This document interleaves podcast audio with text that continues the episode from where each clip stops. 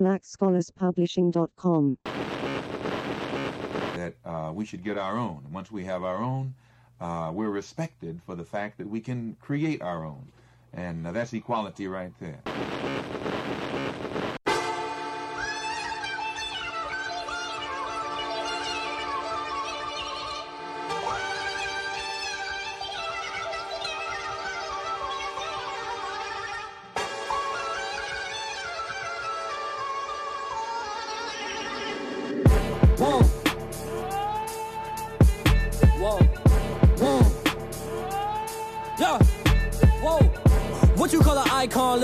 Start a record label, Misfits just did it. Whoa. Nylon cover five minutes. Whoa. We are too hot in the business.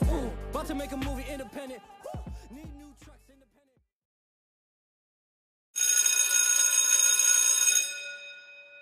So, welcome to the Black Scholars Podcast. I'm your host, Leonard Andre Wilson Jr.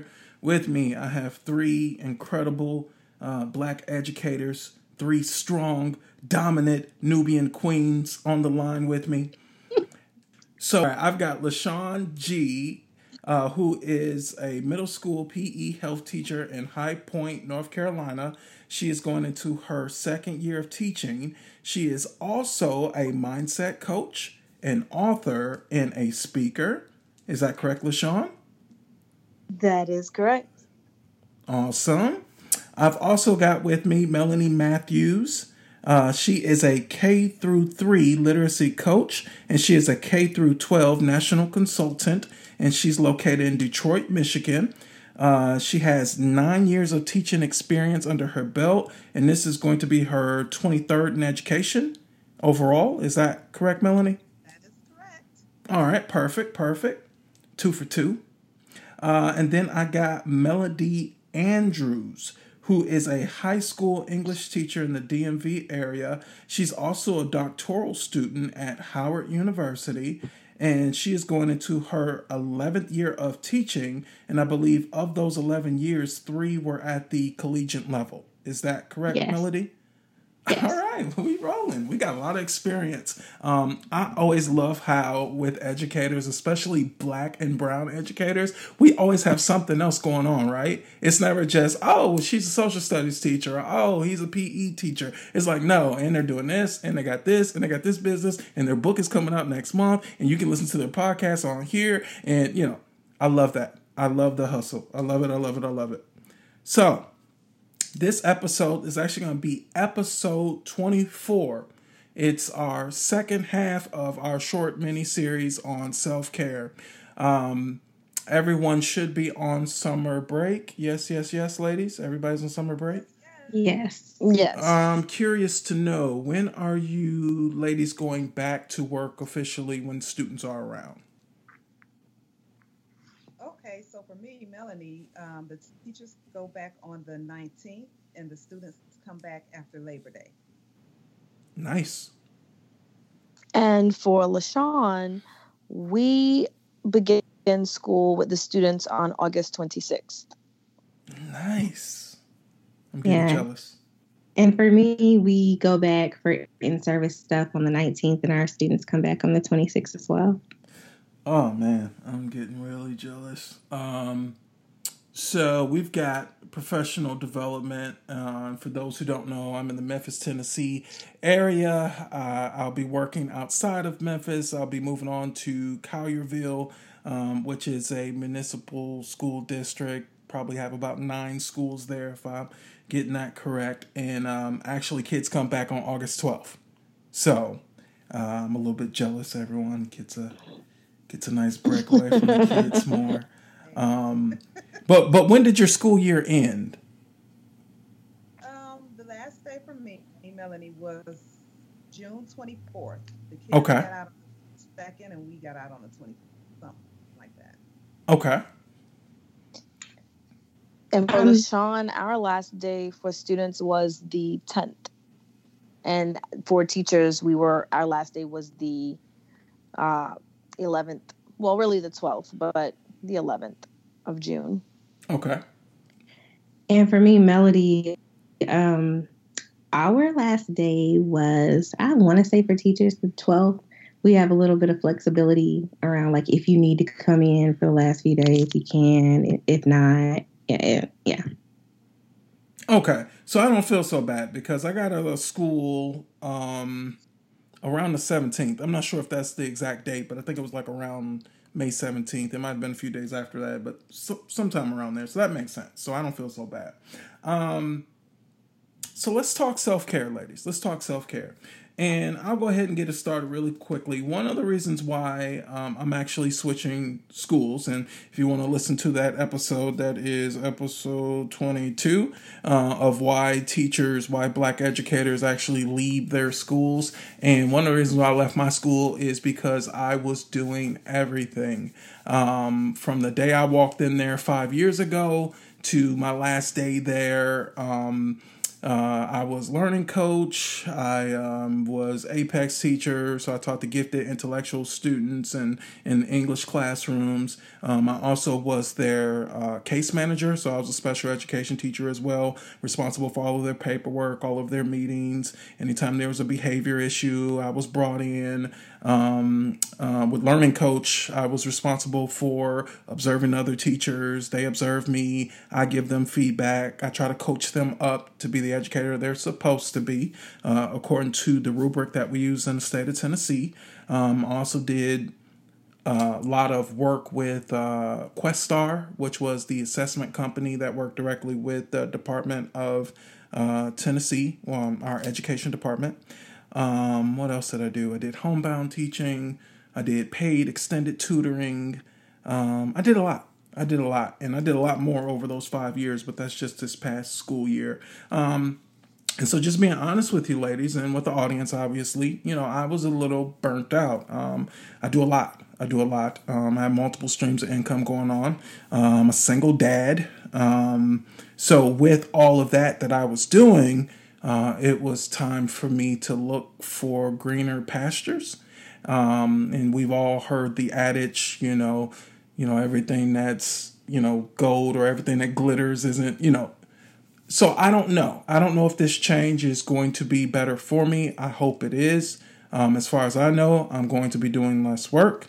Um, I do know for sure I'm going to be paid significant amount more. Um, and I'm doing less work and I get an extra hour rest uh, every night because the school starts later. Previously, for the past five years, I've had to clock in at 6:40 a.m. in the morning. Wow. Mm-hmm. Wow. Oh, no. Monday through Friday. Yeah, the struggle. The struggle was real. Um, and that might be after leaving my part-time job. I'm actually going back to grad school in fall, and it's just it's too much. It's a lot. Um, and so I, am excited for greener pastures. And again, for me, that was my self care tactic is really reflecting um, not only at the end of the year, but throughout the year and saying, well, do you still love education? Do you still love teaching? It's like, well, absolutely, I do. Do you like all this other stuff that you have to do? Nah, not really. And then it was basically me starting to map out a plan on well, what's going to make me happy? Um, and I do think that could be a self care tactic. Um, it's just reflection, reflecting, and being realistic and honest with yourself. Um, so that's something that I utilize. Um, what about you, ladies? Though, what what burnout or what stress or anxiety have you potentially felt, and what are some of the ways that you kind of cope with that? Oh, wow, that's uh, a great question, Melanie here. Um, I can tell you, back in 2002, I experienced a, a great deal of burnout, which caused me to go out on a leave ordered by my doctor. So I was teaching first grade, and um, you know, in every grade level, you can have like some really, really rough kids. So I had a rough group that year and I was I had found myself not being able to sleep at night. I had found myself actually literally being physically ill going to work.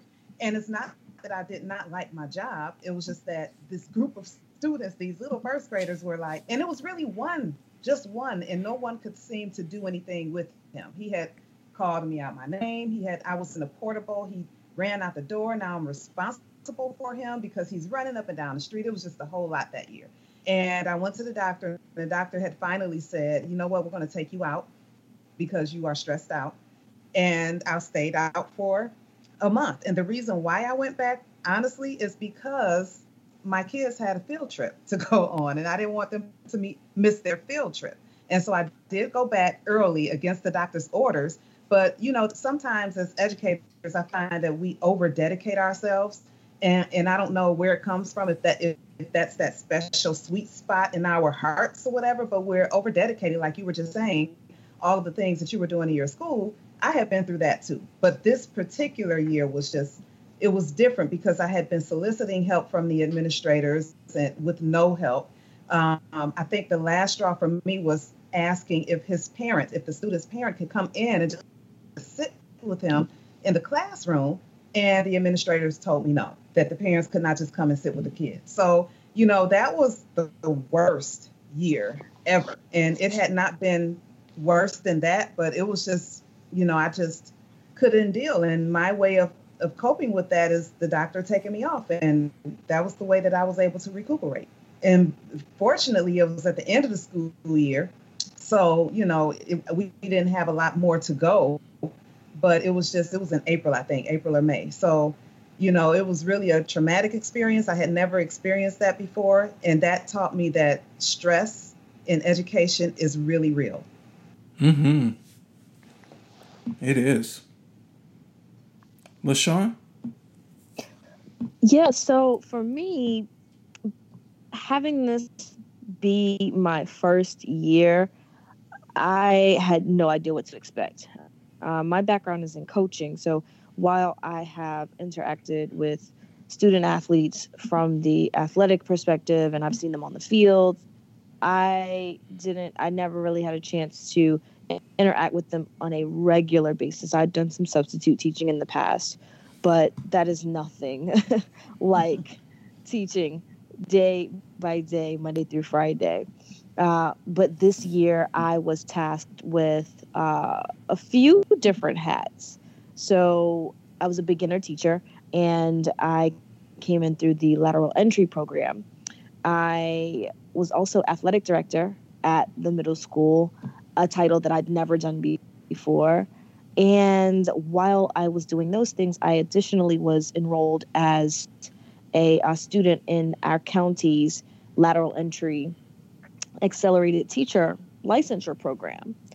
So I am new teacher, new athletics director. I was coach on the track team during the spring season. I was a student myself. And I was continuing to run my own personal brand. So doing all of those things in my first year, I got a chance to really experience what it was like to be a teacher and be a beginner teacher. So learning it all at one time, um, seeing the demands on other teachers who had been there and been doing it for years and years, and I really could see how um, the the mindset of a teacher can shift heavily during different portions of the year. So, you know, you see everyone with this fire at the beginning of the school year, and then somewhere just after Labor Day, just before Thanksgiving, everything just dips. Mm-hmm. And then you have your break.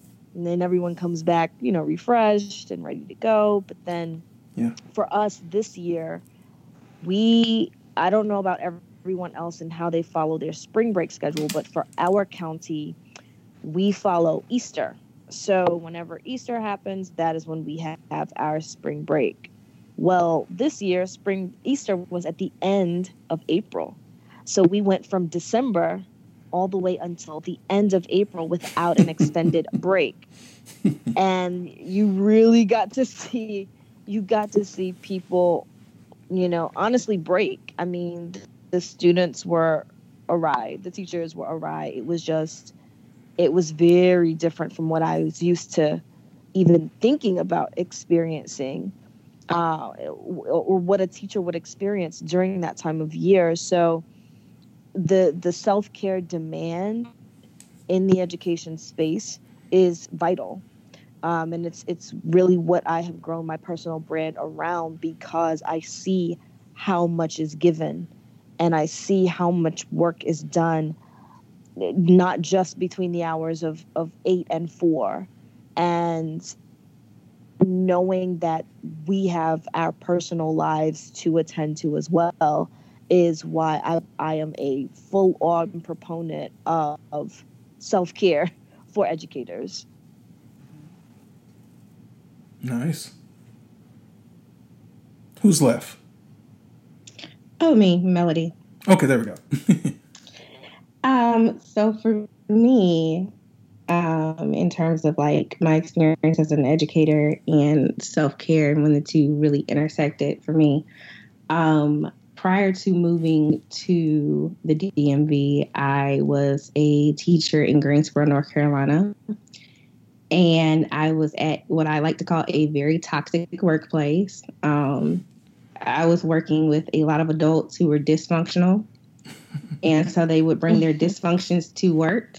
And I am fully capable of dealing with children and the mess that they bring, but dealing with adults in that type of dysfunction and that type of environment. And I work at a high school, so it's like constant drama. Um, anyway, with the kids, but working in that type of environment um, was kind of always like fight or flight mode. Mm. And I constantly felt this like constant anxiety at work because you never knew what was going to pop off next. And it may not always be, you know, involving me, but it was like my first year teaching, like the teacher across the hall from me and the principal cussed each other out, like first week of school.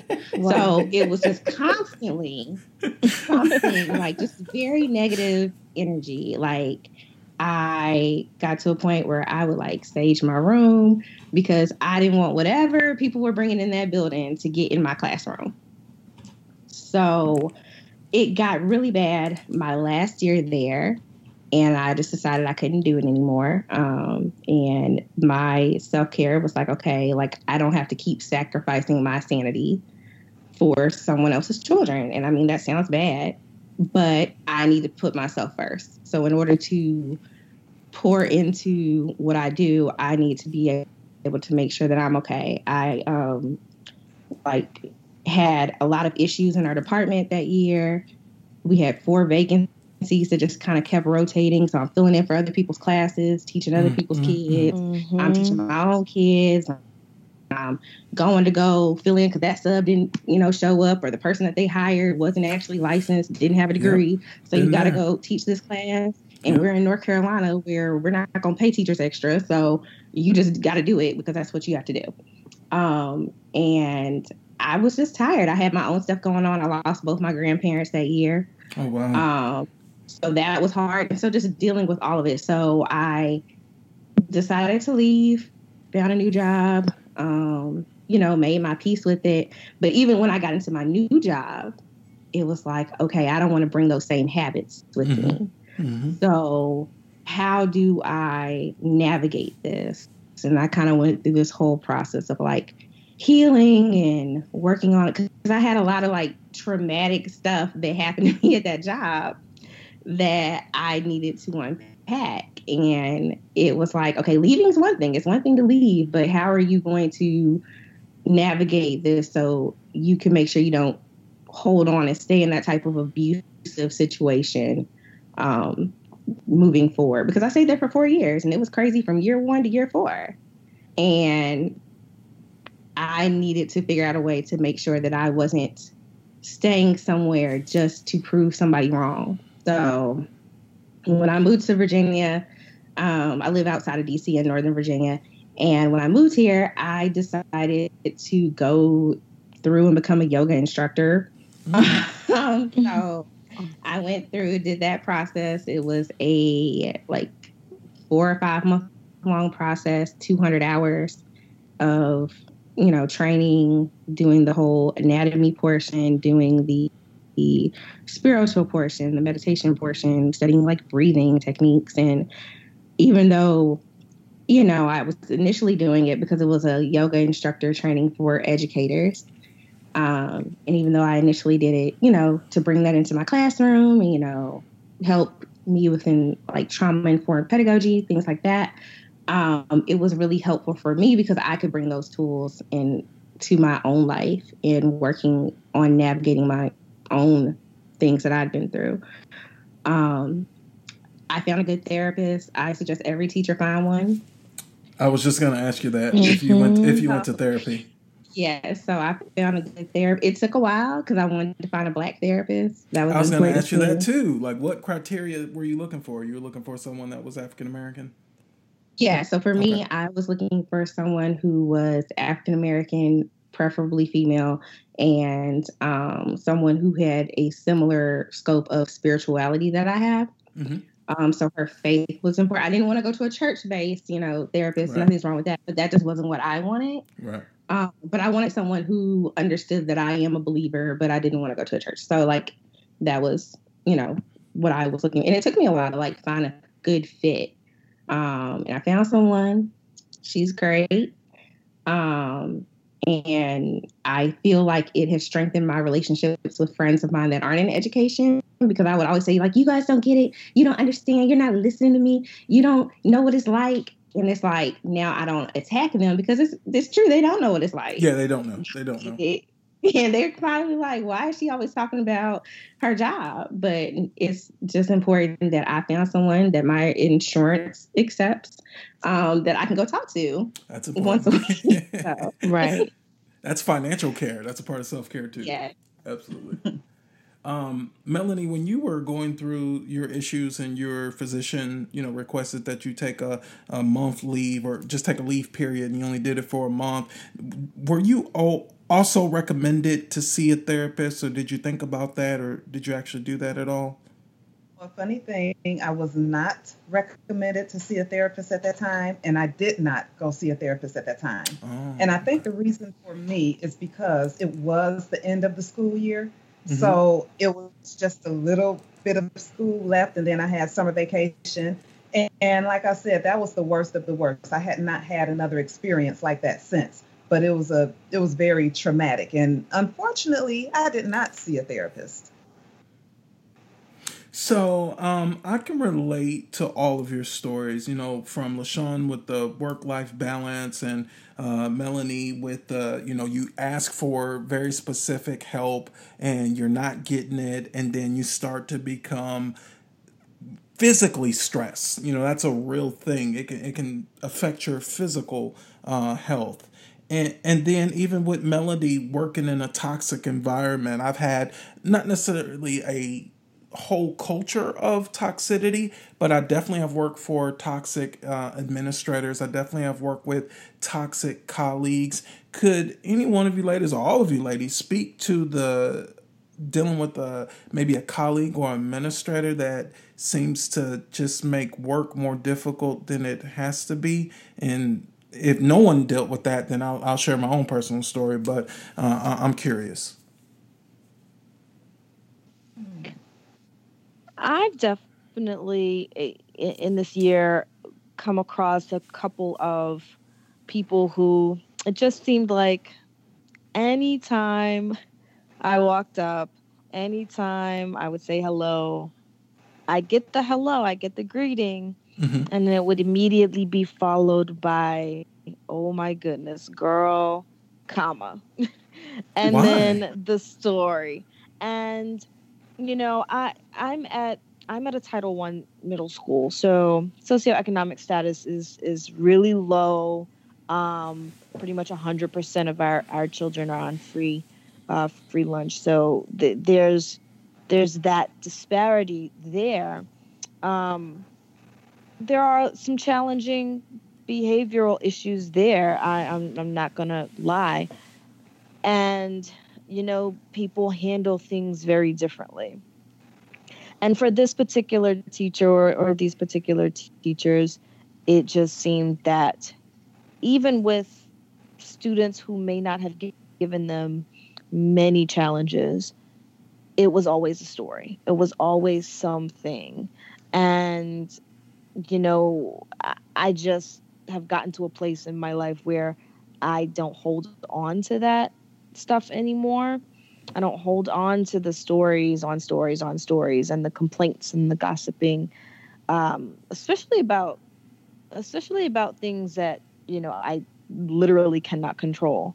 And what I would do, you know, I'd listen, but there's boundaries that I have to have in place when I'm having conversation, um, so as to not be rude and have the conversation, but still, I have to know what sticks with me and what has to bounce off. You know, what cannot cross that boundary, and it just got to a point that, that when I would have conversation with these teachers, I learned to keep the conversation short, keep the conversations light, you know, and then really end up by offering them a, a good word, a positive word that they could carry, whether they decided to pick it up or not.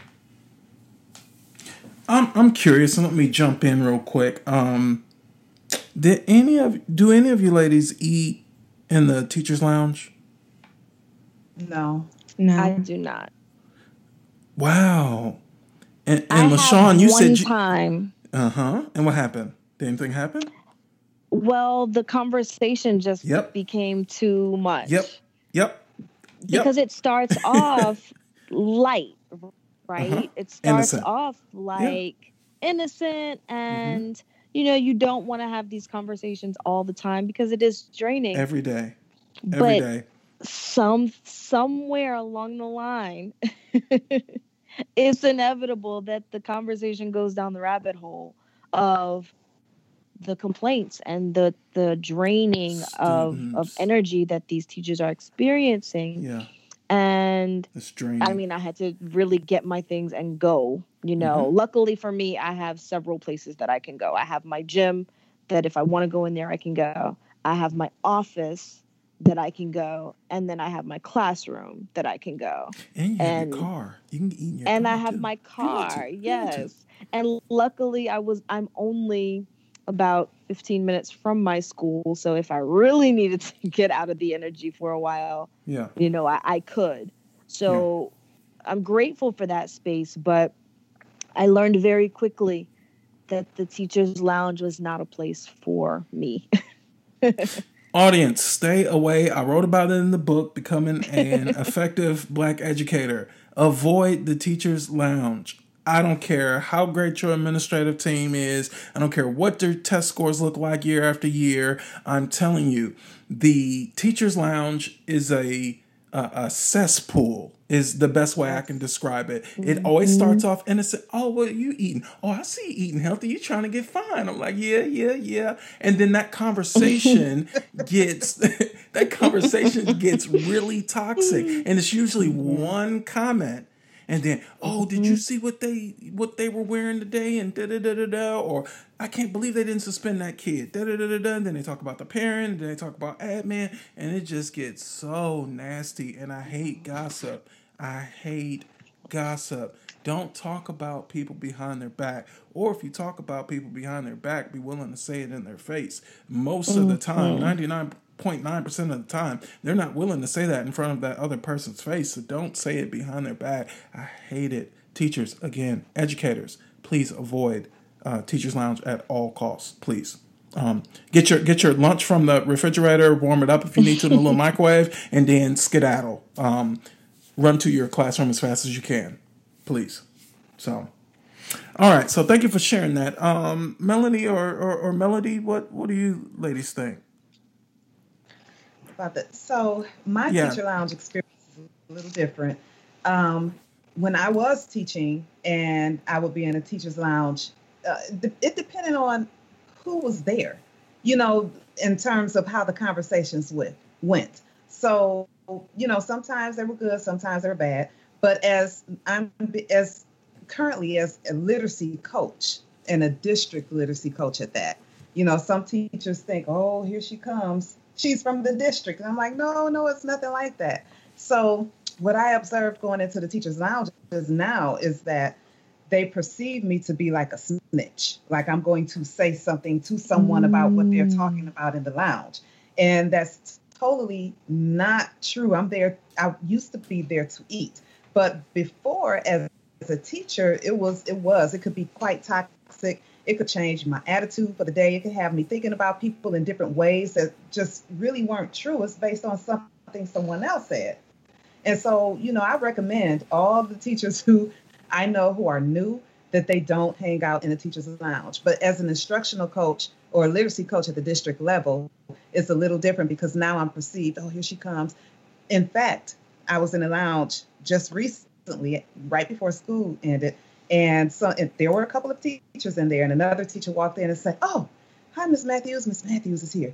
And another teacher said, "She's okay. I vetted her already." so wow. It was just like, "Oh, okay, really?"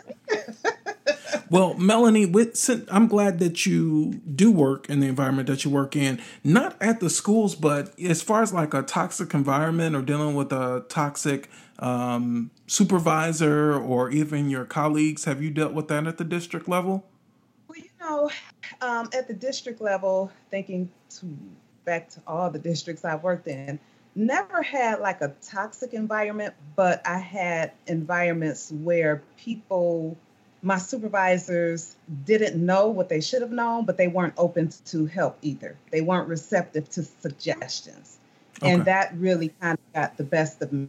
And it, that's what made it toxic for me, is because, in my opinion, we're all, all learners. If you're not a lifelong learner in the field of education, then you shouldn't be here because you don't know everything and things constantly mm-hmm. evolve and change. And so I was really, that made it toxic for me because you aren't taking suggestions. And it's not to say that I know it all, but this is this district's first year of having instructional coaches, and I had been doing it for 10 years.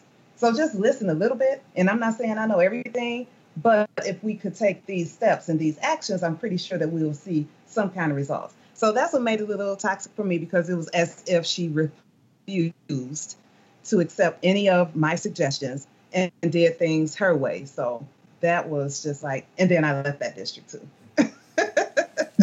I'm telling you, that's actually a self care tactic. I mean, I know it's not realistic for everyone, but sometimes just leaving the actual school or school district, that can be an actual tactic and a, mm-hmm. highly effective one. It's like, oh, okay, I see what's going on over here. Because if it affects one school, what I've learned is that typically it's in multiple buildings within that same district. Um, because you know it's all like a similar mindset, if you will, and so sometimes it's best just go. um, and, mm-hmm. and, Melody, you you kind of did that. And um, are, are there any other suggestions you would give for someone that's working either in a toxic environment or under a toxic supervisor or admin or have um, just negative colleagues or whatnot? Is there another strategy that you would recommend that might be a little bit more realistic than just um, you know switching districts? Um, I also suggest like if you have to stay in the school and you have to learn how to navigate it, um, because you're going to, you know, come into contact with toxic people. And I feel like as human beings, we all have levels of being problematic at some point in time.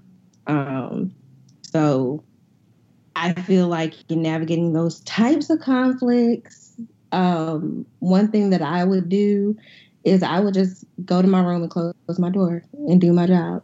Like I would there were some days where I would like, yeah, I'd speak to people in the hall, but I'm not engaging with you beyond that. Um I didn't go to lunch with people. I didn't go to the happy hours.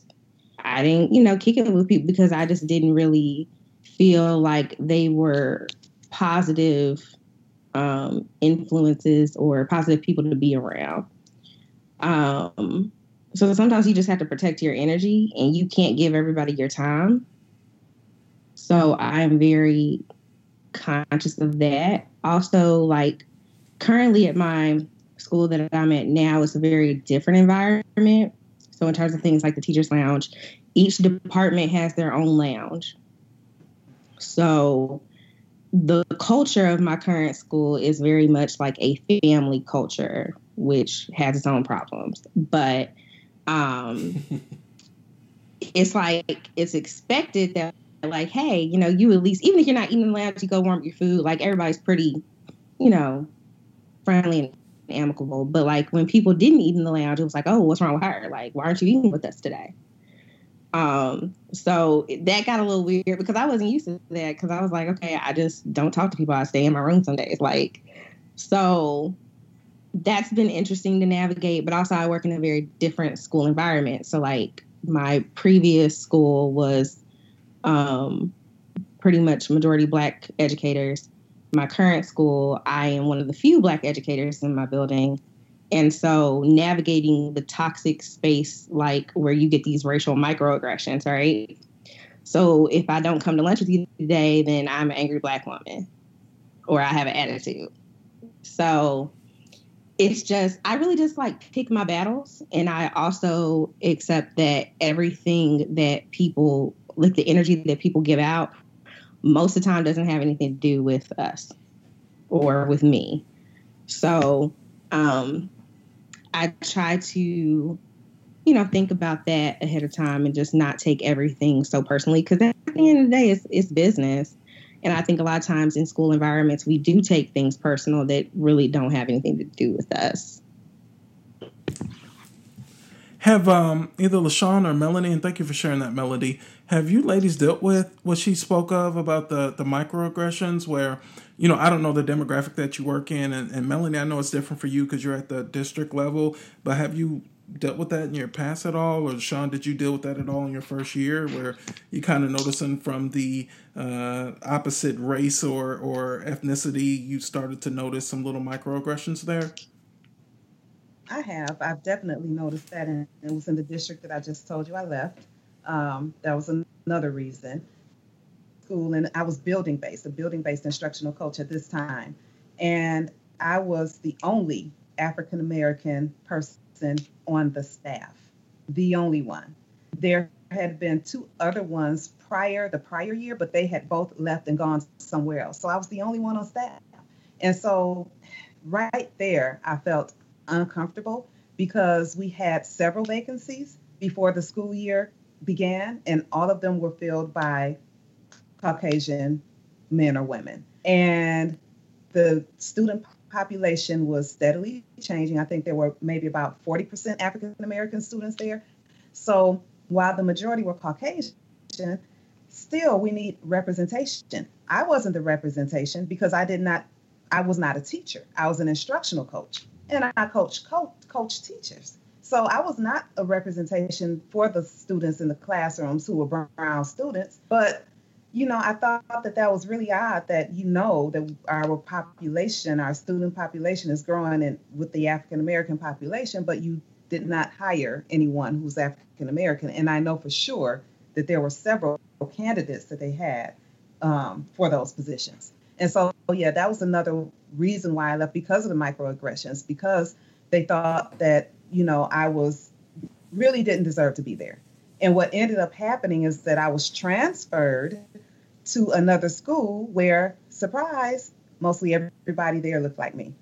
So I, I wasn't hating, I wasn't upset because I did my job there and I was actually happier to be in that environment than the other one but absolutely. And and sometimes those aggressions weren't micro.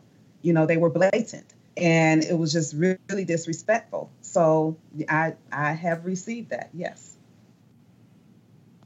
i actually have not experienced that um, the majority of our staff at my school um, were, were people of color now i will say going into this new school year it's going to be it may be a little different because a lot of our teachers and staff actually moved on to other positions. So I'm interested to know what that actually will look like going into the 2019 2020 school year um, because of the high amount of, of, of teacher and teachers and staff who did leave. I'm not sure who, you know, they're bringing in, and we won't know until you know that week before school when we're all getting prepped and prepared. Um, I did see, however, and this was interesting, the microaggressions among the students. So that was something that I found interesting that if students complained about a certain thing, how that was dealt with. So I'll just give an example. Um, two girls come to school wearing very similar things. One is African American, one is white, and the black girl would have to call home to get clothes changed and would be told, well, it's because you have a body. You have more of a body. You have mm-hmm. more of a shape. So you have to call home and get clothes changed. Whereas this other girl, same age, Yep. say, very similar clothing, Yep. but she's not considered a quote unquote uh, inappropriate threat. So that was interesting to me, but I didn't really see that among te- the teachers and staff. Interesting. Um, mm, that's gonna. I'm. A, I'm writing down microaggressions. That's gonna be a whole separate episode. Have to dig into that a little bit more because that's a problem, and I've seen it myself. Um, what is your top self care tip that you'd share with listeners of the podcast? We'll start I with. would- Oh, go ahead. Oh, I would say the top self care tip is to make sure that I don't know, there are so many, but to make time for yourself during the school day. However, you can make that happen. I know as a coach, it's easier for me to do because I can make my own schedule and just find some place and just not be bothered. You have to tune things out sometime for you to recenter and for you to calibrate. And so I would say the number one thing is to find time for yourself and do not pour from a cup that's half empty. You can't give your all and your cup isn't filled. So just take those into consideration. You have to find time within your workday to make time for yourself exclusively. Oh, let me piggyback on that real quick. Um, educators, black educators, you have PTO time. Please use it. I know that you love your kids. I know you don't want anyone else teaching them. I know no one can teach better than you can teach. But when you're sick, not feeling good, and, and I'm not just talking physical, I mean, if your emotional intelligence is down, if your nerves are out of whack, and you know how kids are. They're gonna say something that's gonna irritate you. I don't need you to turn into the Tasmanian devil in front of the don't do it. Call out. Seriously. You have PTO or whatever your school calls it, sick days. Um, you should have some personal days. Your sick days should roll over. So if you've been at the same district or if you transferred hours, use them. Like honestly, use them. Um, yeah. Okay. Uh, I'm done. Next. Thank you. that was perfect, Melanie. I definitely agree with Melanie. And, you know, I'll, I'll add to that, you know, I think everyone should take that time that they utilize for themselves and find one of the goals or dreams that they have for themselves and really pour into the into that goal and dream during that time. You know there's nothing like working on and doing something that you you know you love. You know you absolutely love and you know that it will benefit you in the long run. Um, you know it's it's part of what i actually teach in my um, with my personal brand with my mindset coaching is that you know we all have these goals that we have but we put them to the wayside because we're giving of ourselves all day every day to our kids to our staff and you know to our community really. And we forget about the fact that we have our own goals that we want to achieve. So for me it's really finding the time not just for yourself but finding it for yourself and making that productive use of your time so that, that you can achieve the things you actually want to achieve in your life And that's a great point, uh, LaShawn. I'm glad you said that. And Melanie and Melody, I want to ask you, um, listening to LaShawn, one thing I'm thinking about is that for a lot of educators, um, doesn't matter if they've been doing it for 15 years or this is their first year, um, prep time.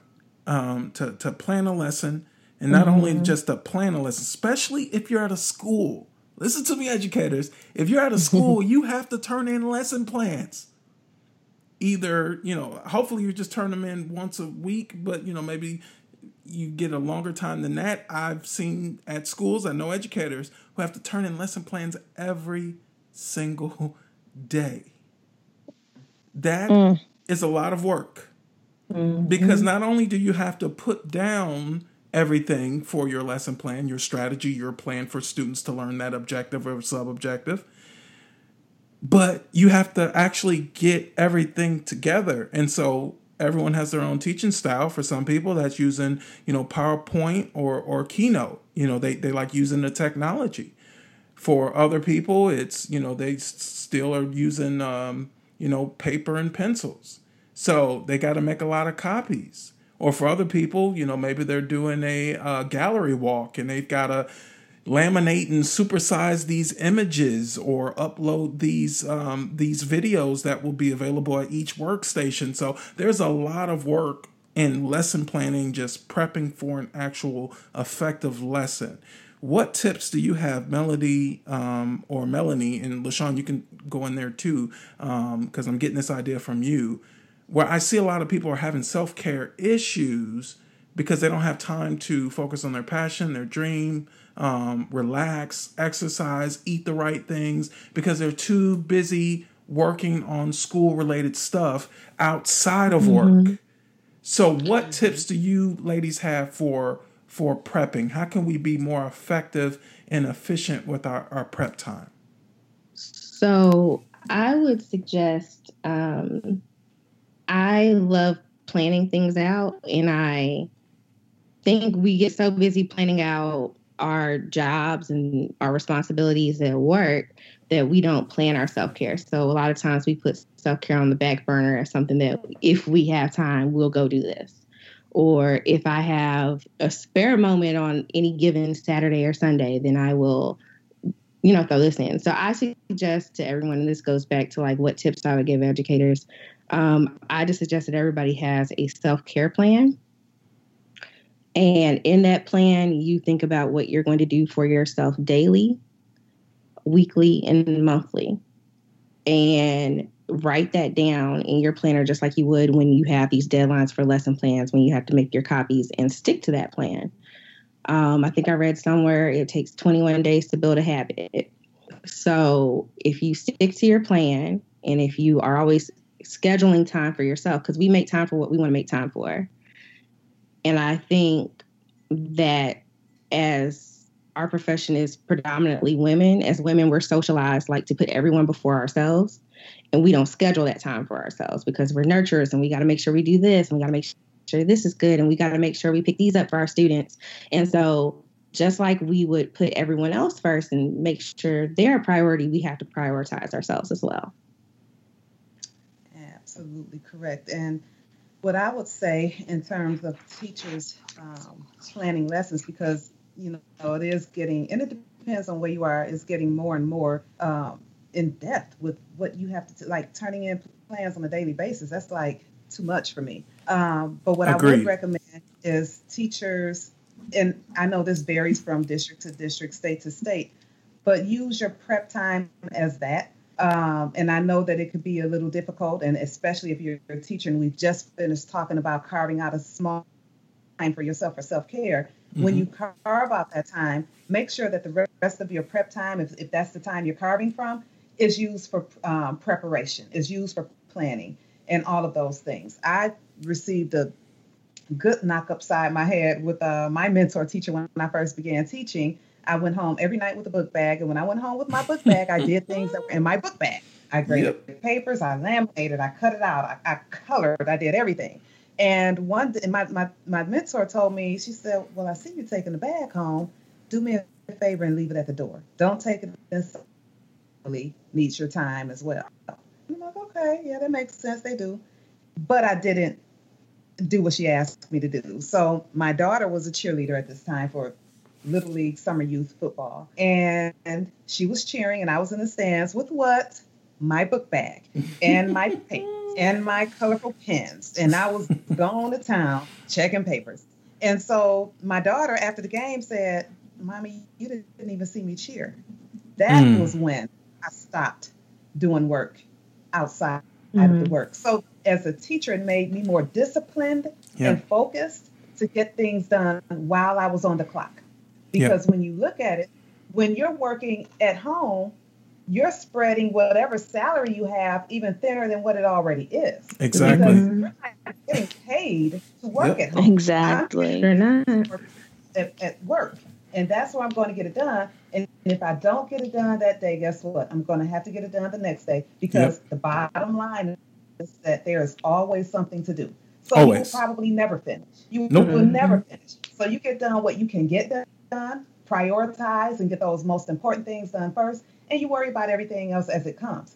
That's Absolutely. the way I had to be able to utilize the time that I had to to plan. Mm-hmm. And back then, we we had we turned in lesson plans, paper and pencil. I was so happy. You know, they were pretty and colorful with the different inks and all of those types of things.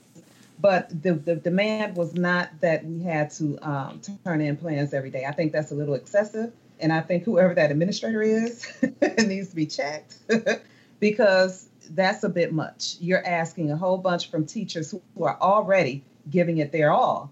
And then you want them to come up and turn in lesson plans. But the bottom line is to utilize the time that you have at work and don't take it home. All right, I'm gonna piggyback really quick here, Melanie, because this is a great discussion. Um, here's what I here's what I've learned over the past five years teaching middle school, three years at high school. Get a LMS system, or you probably your district probably already has an LMS system. For me, I went against my district. They were using Thrivis. I think Thrivis is terrible just my personal opinion. So I like to use Google Classroom. So instead of me taking papers and book bags home and doing all of that, uh-uh, Google Classroom, and I grade it as it's turned in. I grade it when my students are doing independent work. That definitely will help save you some time um, in, in aggregating that data. Um, also, let your students do some grading. So, if you don't have an LMS system, then you should be comfortable with your students once procedures have been established and enforced and expectations are consistently being met, and you can trust a majority of your students. Let them actually grade under your guidance and of course back you know you want to double check their work especially start down um, the first few times that they do that so that's a tip um, my other tip not everything, not everything deserves to be graded. I know in some classes, um, LaShawn, you're teaching high school, Melody, you're teaching high school. Those kids want to know: Is this does this count? Is this going in my grade? Will this affect my grade? Mm-hmm. Will this be a part of my report card? I lie because I teach middle school. Yes, I have no intention on making everything count as a grade. I would never sleep if I had to grade everything that I give my students. My students write a lot and they read a lot and they annotate a lot and they cite a lot of textual evidence. I'm not grading all of that. I'll go crazy trying to grade all of that. But instead, I tell them I'm grading everything. And I'm not telling you to lie to your, your students, but I do. Um, but you got to figure out a, a system of what matters most. For me, the things that matter most are going to be like essays. You know, I'm not I'm not going to spend much time grading every little bit of grammar that you're doing, but when you're writing an essay, overall, yes, that's going to count as a grade. Projects, that's going to count as a big grade. The small, the bell work, the do now work, uh-uh, I'm not grading that. Why? I mean, I'll look over it. I'll give you feedback. That's what a good, effective uh, educator should do. But I'm not actually putting that in a grade book. But to each his own. You got to figure it out for yourself. Um, and the last thing we said, stay away from the teacher's lounge. So me staying away from the teacher's lounge actually made me more productive. Um, and I was protecting my energy as well. Uh, and so usually I have what I call a working lunch. So I'm eating. It doesn't take me a long time to eat. Even if it did, I don't have but 23, 25 minutes um, anyways for lunch. So uh, I can't spend that much time. And so I'd rather use that time to actually eat while I'm making copies or eat while I'm grading or eat while I'm uh, preparing for my next two classes. So that's just a suggestion is a, a working lunch. Um, who uh LaShawn, you gave us good feedback. Melanie gave us good feedback. Melody, what what's your your number one self care tip? Um, my number one self care tip is for teachers. Hmm, I have a few. Um, I would say, like I said before, have a plan for um your self care. I think, like I said, people kind of look at self care as like doing something special for themselves every once in a while, when really it's about maintenance and about maintaining balance. And I think people look at balance as something like you know, I get to be balanced and I'm good. Like once I'm balanced, I've achieved it, I'm good. I don't have to continue working on this. So I think if educators, I think a lot of educators are perfectionists and kind of letting go of that perfectionism. And I know I struggle with perfectionism. So realizing, you know, that every day is not going to be perfect. Everything's not going to go according to plan. But guess what? There's always tomorrow. And if it doesn't work tomorrow, there's next week, next month, next year. So just being forgiving with yourself um, because I feel like there are enough forces out here beating teachers up. So we don't have to self inflict that. Yeah, I'm I'm, I'm to give my pe- my best piece of advice, and I'm gonna steal from Melody. Stop being a perfectionist, and really, I'm talking to myself when I say this. Um, I'm repeating what I used to tell myself, and I still struggle with it. Um, I want everything to be perfect. I want everything to be organized. Uh, got a little bit of OCD at times, and um, I just got high expectations uh, for my students. And if I got high expectations for all of my students, of course, I've got high expectations um, and demands for myself.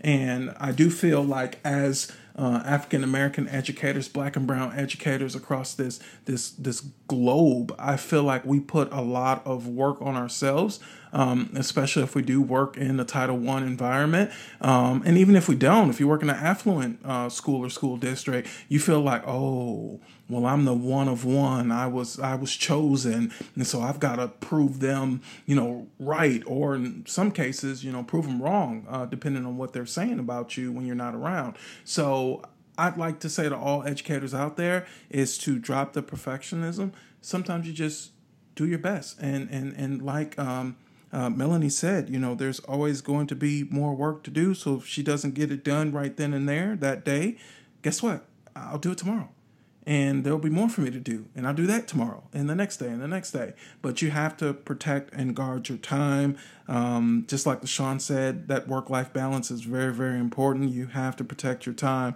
Go to basketball games. Go to sporting events. And i don't mean sporting events that are tied to your school. I mean no go to like another game another team another school um, a professional sport if, if it's uh, accessible in your city relax, watch some Netflix, eat some popcorn, exercise, work out, drink a smoothie, um, you know, have a relationship with God, go to church, pray, read a Bible, walk, jog, do something relaxing. Do something that's good for your heart. Do something that's good for your mind. Something that's good for your spirit. Um, you can have a cheat snack. You don't need a whole cheat day, but you can have a cheat snack, cheat meal. That's okay. Um, and read. Mm-hmm. You know, mm-hmm. we're lifelong learners. Continue to read. There's nothing more fulfilling for me as an educator and just a human period reading and and growing and and acquiring more knowledge. Like it feels good. That's why we all became educators. The smarter I get or the wiser I get, the more powerful I feel. And I'm pretty sure most educators feel the same way. Yeah. Amen. That's all I got. Yeah. Good stuff. Good stuff. All right, I guess we're done. Any uh, last words for the black scholars, uh, black scholars out there? Keep up the amazing fight, man. You know, it's it's hard. You know, it's a challenge, but it's doable. You know, and and really, I I don't like to use but often, so I use and because I want to keep everything connected. You know, it's a challenge, and we can do it. It's possible um, you know, batch that stuff that needs to be done you know that that's all connected batch do batch work mind your time you know make time for the things that you want to make time for Absolutely. 100%. And, you know, make the time that for those things you want to make time for. And just remember that, that it's not selfish to think of you as first. It's not selfish. So put Mhm. yourself Amen. first and be priority and do those things you want to do sometimes too. Be first, be priority, and it's not selfish. And I would just say, you know, be sure to let your light shine. Don't diminish yourself. Um, always know that like you're capable, and you set the tone. So can I say? Mamba out. Thank you for listening to the Black Scholars Podcast. For more information, go to Sometimes. blackscholarspublishing.com. You just gotta go. You will never know what you could ever be if you never try. You will never see. Stayed in Africa, we ain't never leave. So it was no slaves in our history. When no slaves misery. Call me crazy, or isn't he? See, I